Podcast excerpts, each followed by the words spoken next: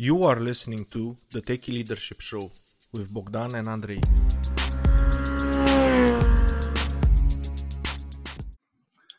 Hello and welcome to the Techie Leadership Show. Today with me I have Boris Gorelik. He's a data scientist, algorithm developer, and data visualization enthusiast and occasional lecturer. He has been solving data intense problems since 2001. So he has a lot of experience of working on tough problems to solve. Hi, Boris. How are you? Hello, I'm fine. Thank you. uh, do you want to add something else? Yes. So, in addition to being occasional lecturer, I also teach a little bit data visualization, like once a week, or data visualization and uh, some statistics to college students, and I like it very much. Nice. Yeah. This is good. So also get like a sort of academic view on leadership or someone that's more involved with academia. So I'm really excited about uh, finding okay. out some uh, some leadership success and fail stories from you. Uh, with that in mind, with which one would you like to start? Would you want to start with the success or uh, the failure story?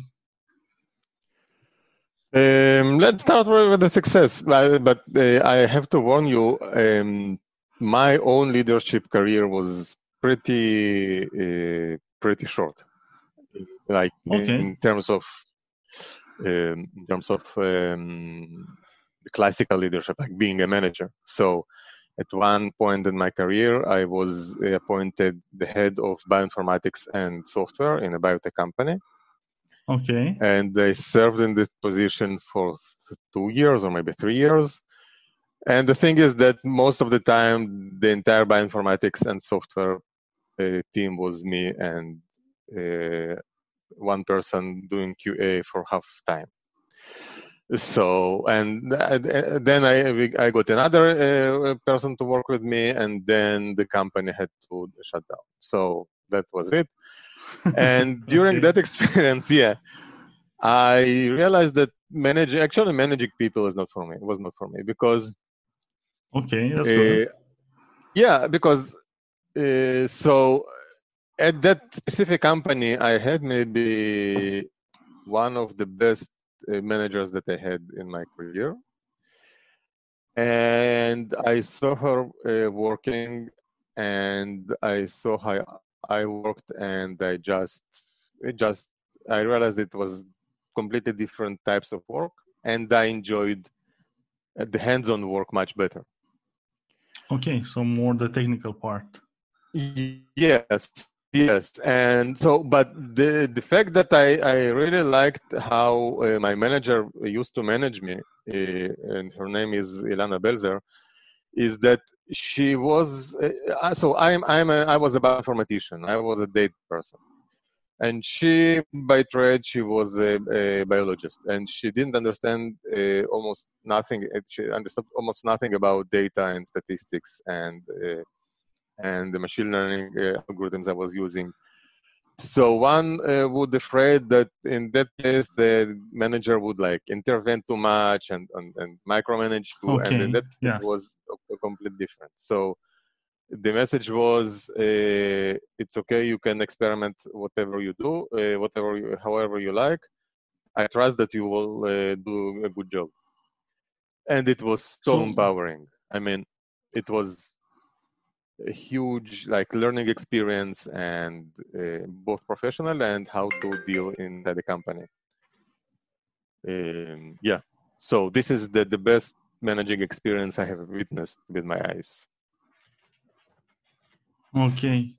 So yeah. it's uh that's that's something that i hear like a, a lot from uh, from people that are um, especially technical people, they really enjoy when uh, managers uh, they give them enough leeway to to do their job. They just formulate like the what's the objective, what's the overarching goal, and let get it, and then let you do it and get get it done. It's uh, it's something that really works, and it was good that uh, in this case your manager was wise enough, especially realizing I don't have enough uh, technical knowledge to know exactly what I should should look for. I said, okay, I'll trust you, and I'm sure you're going to take care of it. Right. Right. The only problem is that, uh, I mean, especially me, but I, I know that some other like hands-on people, uh, we tend from time to time to suck into the problem. You know, but like you you develop a tunnel vision and you don't care about anything else. So again, I'm a data scientist, so I have some data and I try to find them, uh, an algorithm that will do this like huge analysis, and I might not uh, uh, noticed that maybe nobody cares about this analysis anymore or the, the, deadline is okay that i want to do a very good job and maybe do a phd on this data but we have to uh, wrap up in, in one uh, week and uh, deliver the product right so you know it has to be someone who will gently tap on your shoulder uh, shoulder and will tell you you know what you should wrap up and, and do and, and, and recall the real life. Be a little faster, yeah. Yeah. Um, if you like if you like what you're doing and you're passionate about what you're working, it's really easy to get wrapped into it and uh, focus like on details that actually maybe the business doesn't need or doesn't. It's it's overkill, as you would say. it's it's it's yeah. too much. Uh, and uh, since since you're working with uh, you know like you also work with you have students that you teach them and then i don't know if you keep in contact with them afterwards when they go into onto the job market um, are there any is there like a, a clash between what they expect to to get on, on you know, when starting working for a company and what actually happens? Uh, so most of my students are already working. So I, am teaching at the, it's an evening program in uh, masters in uh, computer science. So they come up um, like maybe 90% of them come after the workday Okay. Uh, so they are already working. Some of them are uh, even older than me and have more, much more experience in, at workplaces.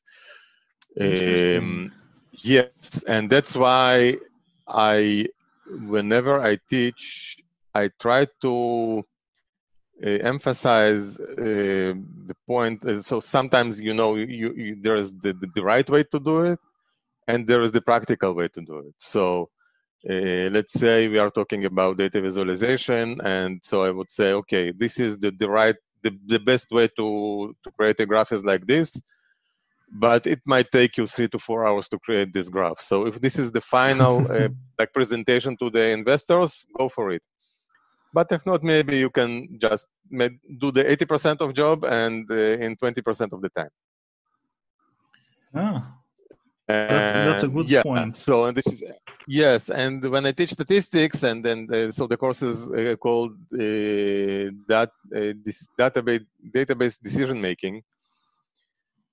It is um, it strikes me until today. So if you go to any textbook in in data analysis, you will get some data, right? Data sets. Yes and most of them they, of those uh, uh, sets are very clean so the data is never missing the data labels are, is always correct so yes. if you see a column that says uh, i don't know user age you know that it is the age of the user uh, but yes. in the real world you can like i don't know sometimes so i used i once worked with a data set and there was a column called registration date. And somebody told me that at some point they just decided to change the meaning of the data, but not to change the column name. So, and yeah, it was very frustrating. But so, whenever I teach data analysis, I always try to emphasize how uh, most of the time you spend like solving stupid problems and not like, like scientific. Uh, Well, there are lots of companies now. They're working on AI and machine learning, and mm-hmm. uh, they have having divisions spearheading that direction, and they were trying to get into that uh, market and or augment their existing systems. And mm-hmm. I feel it's something that um, managers of teams, data science teams, should understand is that most of the work, from my experience, because I also did some work with uh, on data sciences, most of the work is actually data cleaning and sorting all the data and make sure you have the right data. Um, the work you, you get to do afterwards, uh, the actual machine learning and AI work, it's not that much compared to the volume of work you have to do to make sure you, all the data is correct and it doesn't uh, destroy your models and get so, all kinds of absurd uh, conclusions because you don't have the right data to train the models. So it's not only that. What, what you said is super correct. But uh, there's another problem uh, that sometimes um, the manager is asking for questions, but they don't know how to ask the question. So, for example, if uh, and and and and this uh, projects on the work of the person who analyzes the data. So, um, yes. for example, let's say you have a, a, website and you are responsible for a conversion of I don't know sales on your website, right? Yes. And you do, you know, you, you do A/B tests, right? You change the color of this uh, banner, and you expose half of your users to uh, red color and half of your users to, to blue color, and then you ask your uh, data person which uh, color uh, uh, um, brings more sales. Hmm. Okay. Yes. But this is not the right question to ask because I can tell you and no. and so which yeah. one is the right question? Because I thought so, I myself no, thought no, no. that's correct one. Because because uh, uh, first of all you have to uh, to tell, and it's uh, usually it's you the manager, not the data person. You have to tell how uh, much is the dif- uh, the difference do you is that is is the minimal differ- difference that you care about. Oh. Okay. So if I increase the sales, if you manage to increase the sales by one dollar a day, maybe it's. I mean, it will be significantly statistical, uh, st- statistically significant in some cases, yes. but it makes no sense, right? So in, in another case, if you, the manager, decided that the banner should be red because I don't know, because the logo of your company is red, or it just reflects your um, values. I'm, not, I mean, let's say it's not the color of the banner, but the font. You decided that your font should be more accessible, like uh, yes. more readable to, to dyslexic people. So in this case, it might be not like it might doesn't does not matter what is the conversion because you as the manager think that this is the right place to do and you are just looking for uh, approval. So if whatever you, you you are looking for is an approval, I mean you are the manager, do do whatever you think, or maybe just make sure that it's not worse than. Yes. Right and so these are the questions that uh, like the manager the, the project manager and the company manager has to ask and get the answers before they go to the data uh, people and sometimes they don't. Yeah and that's a that's a great point because um, like for a data person can know like if if you give them like i want like what would create like a big change for our company i want mm-hmm. like 30% change if the data person starts looking at the data set and says, ah, there's not much difference. He, he doesn't have to invest more time to crunch out, like for like in your example, to say after one day of work, say, this one won, but we were only because of one dollar extra.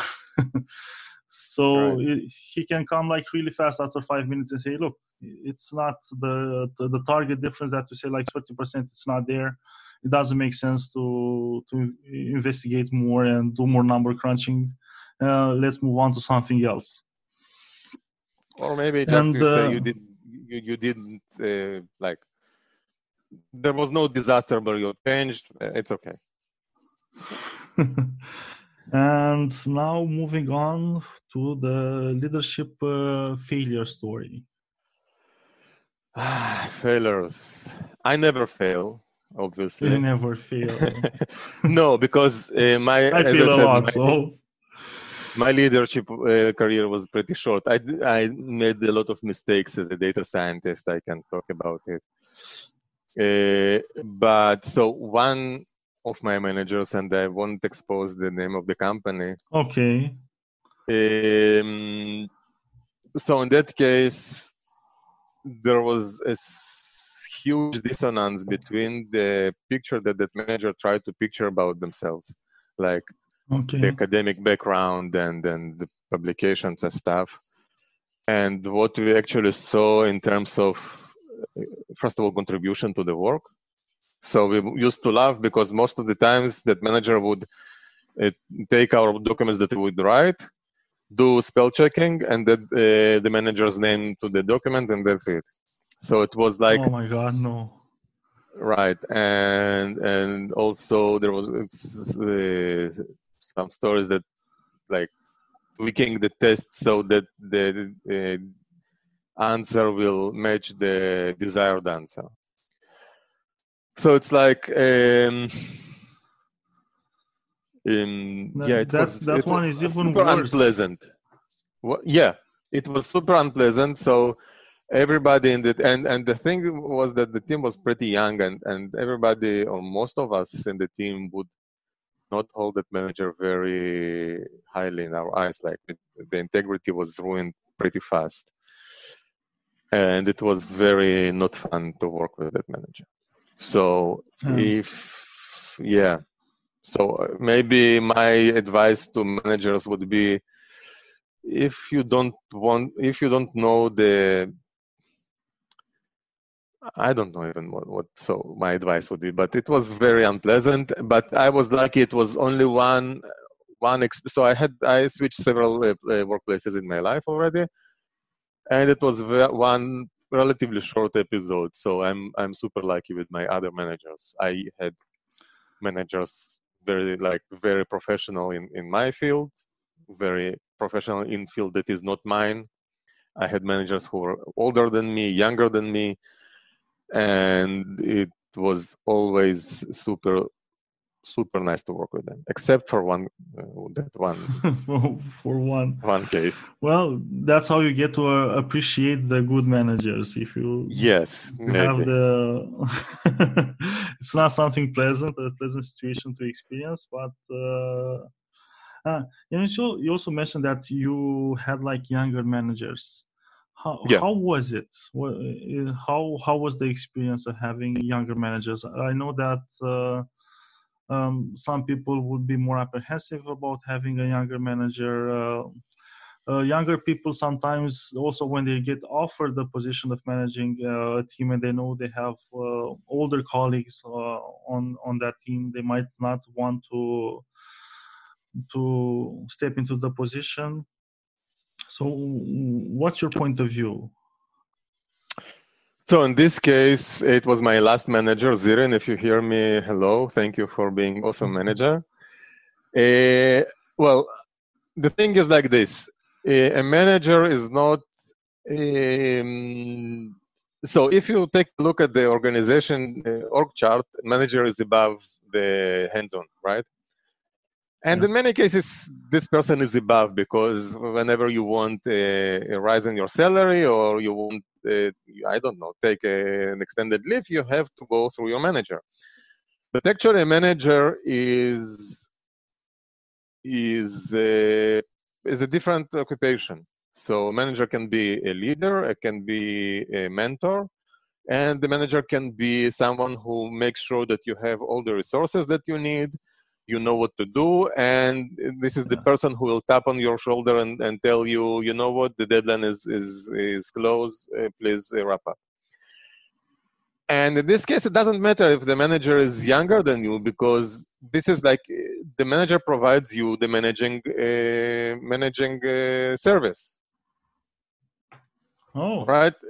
Right. So we are a team, and in a team, it doesn't matter because So, uh, you know, I live in Israel, and in, in Israel, uh, some people do military service and some do like extended, like in, in Army Reserve. And in the Army Okay. Reserve, I used to be the head of the first aid unit. Okay. Okay.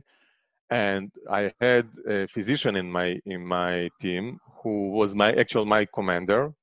But there were situations where the physician was the, the most the most um, professional person in the team. So the physician would start working, and I would manage the physician because I would uh, keep the eye on the global uh, picture, right? I would. Uh, I was the one who would. Yeah. So the same uh, in a healthy situation in a healthy team, the same goes in like with the manager and the hands-on. So it doesn't matter if you might be uh, more professional in one uh, space of like in one field of your occupation or not.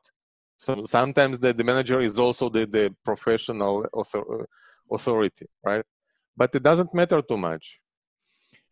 And as long as the team is healthy, uh, I, I didn't. So I knew for a fact that she was younger than me, but that's it. Just that's it. That's good. That is really good. Yeah. So, um, any young manager listening to this, if you have the opportunity or you're aspiring to be a manager and uh, you're still young in your profession, go for it. Uh, you're going to learn a lot. I know I did. Um, and it's a good move. Um, Right. So another, with- uh, if you are speaking about managing um, careers, so uh, uh, my previous uh, place of work, uh, the company was called Automattic. It's the company the WordPress. Uh, the, the the philosophy was that leading a team is not a promotion, which is I don't know. It's only eighty percent true because like I said, there's some stuff that the manager has, like the manager is closer to the higher management, right? Yes. So it's sort of promotion. But at least that company, it was very, in, like, again, the atmosphere was so healthy that you could, and I know a couple of uh, my previous coworkers who would take a team lead position and then decide that it was not for them and then they would step down and because it was not a promotion they was they were not stepping up and not stepping down so if you think like so if you like uh, take a conclusion that maybe you, you you would say if you think of uh, managing people try and if not nothing bad has happened if if the company you work at doesn't allow this that maybe this company isn't that good for you Ah, that's an interesting uh, point and an, an, an interesting solution. The one uh, having like the flexibility in a company to step up and step down, depending maybe even on projects or workflow, and let people experience and see exactly are they comfortable or not. And it's not make it like oh if it, if it doesn't work if you promote you and it doesn't work then you have to leave the company because that will make make it really tough for people to take that step especially Yep, if they yep. don't have any experience. Um, and what would be your leadership philosophy? uh, give the resources provide some guidance and don't uh, uh, and and don't interfere with the job simple Yeah, it's simple. Um, Yeah. That especially the one with don't interfere with the job. It's something that I felt during my career. Usually, when I performed best was when people would just say, "Okay, get this done," and then would let me focus on how to get it done. And I know by talking with my colleagues and with people from other companies, I know they also want the same thing, and they really open up and give their best when they work in such environment when they have the opportunity to just go for it. Right. Okay. Now let's move towards more some i call them rapid fire answers. So what would be your top three leadership tips for aspiring leaders are we allowed to say asshole in uh, ah you can go for it uh, yeah don't be an asshole so uh, okay. uh, right. So don't do stuff that you are will be ashamed of, or maybe some people will think that you should be ashamed of. Yeah. Like in your story, don't steal other people's work. right. Give enough credit, and and and don't cheat. Yeah, cheating is not don't good. cheat. Yeah, it, it never leads to something good. Um, when it comes to a book that had a profound impact on you, what would that be? Ah, so you know, um, it's it's somewhat uh, uh, influenced by the fact that I teach visualization. But you know, in in technical teams, in any team, uh, communication Okay. is super important. Like uh, Yes. so, there's uh, the- again from my previous job, it was uh, the the the slogan was communication is oxygen. So I really, I even have this book here. I really recommend this book. It's called Trees, Map, and Theorems: Effective Communication for Rational Minds. It is. It was written by Jean-Luc Doumont. He is also a physicist. Not also. He's a physicist, uh, but he devotes his uh, career now to teaching communication. You can see this. Like, and this book is super uh, thick uh, not thick thin and very compact and very dense in information and i like it i read it i read it twice and when one day i told my uh, manager at that time that i read this book and it was very influential on, me he told me you know what when did you buy it? And I told me, what, three months ago. And he said, uh, you know what, I noticed that three months ago, I noticed the huge improvement in your communication uh, style, like in your written communication style. Whoa. And he insisted that uh, the company would pay for this book, even though then I just, I didn't ask for that. So this is, this book is that good. Um, yeah. So I think I will I will give you the link to the, this this book. It's an excellent book. Go and, and I'll it. put it in the show notes so people can check it out. I will definitely buy it myself, especially with uh, after what you said to me about it and being so visible. Like you bought it and then after reading it, and it was like visible in your in your work and uh, in your communication style.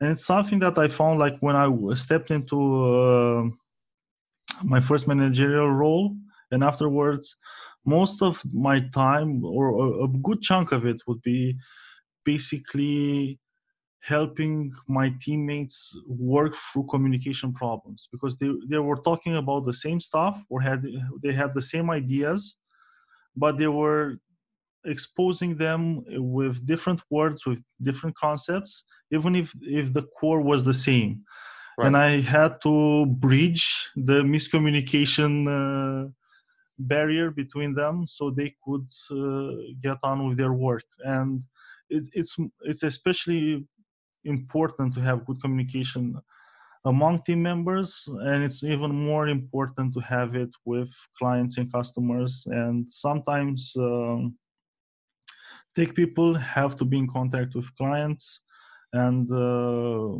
to make sure you build something that they actually want and in that situation because of the difference in background and the technical people they have a tech background uh, they u- use more technical words and then you have the users who are not that technical and they use more common words to express what they want and it creates like a huge divide that should not exist there. And it's a lot of time I, I've been training and coaching people about how to craft emails, how to talk with people, how how to behave in meetings, uh, because we had like issues that were non-issues because people were wanting the same stuff but expressing it differently. I don't know if that makes sense. Yes, right. So there is a term called the the curse of knowledge that the, you Yes. know stuff you don't know.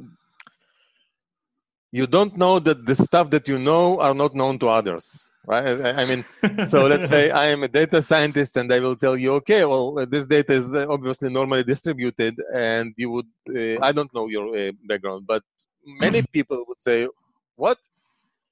And then I would say, okay, this uh, data is uh, just a regular data. I don't know, maybe just to find another term, and it will be much better. So, in this, by the way, by teaching, when I started teaching, I noticed that a lot, and I, I hope that right now I'm better. I'm more aware about like this uh, gap, those gaps, like communication gaps that you were talking yes. about. Not not using the jargon, asking the right questions. Don't assume that other people know what you know. And especially like in teaching, it's even more important communication because you really have to ensure that your knowledge gets transferred to your uh, right. but students it, it and really understand communication. It. it improves your communication a lot. I, I note from from myself. I heard other people who started teaching, and and they also told me that it is much easier for them now to explain stuff to their colleagues or, or co-workers or clients than before that. So yeah, I, I strongly recommend teaching. It's it's like giving back and also it gives you a good feeling. It like it forces you to learn stuff and then improves your communication. Yeah. Yeah. I know. I know i know. Uh, and boris if people want to find out more about you where can they go?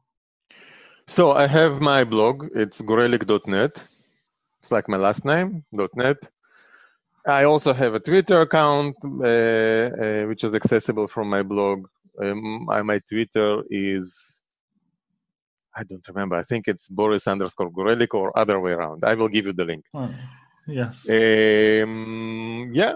And my email is boris at gorelik.net. So if you have any questions about data science, communication, why you should Do reach out to Boris. Yeah, ask me. I, by the way, for some reason, I get a lot of uh, uh, questions by email about uh, careers, like career career advices. So I have a, a, separate rubric in my blog, career advice. And if you are thinking about your career, you might ask me a question. If I have time, I will answer. If I don't have time, I will tell you I'm sorry I don't have time. So don't be ashamed. You, you can ask and I will answer or not answer if it doesn't fit. Uh, you, I will definitely answer, but maybe the answer will be very short. That's awesome, Boris. Well, thank you for being on the show. It has been a real thank pleasure. You. Yep. Okay. Goodbye. Bye. That was today's episode. Tune in daily. Rate, like, subscribe, and share, please. Oh, you can find further info and materials in the show notes on techyleadership.com, including links to the guest book recommendations.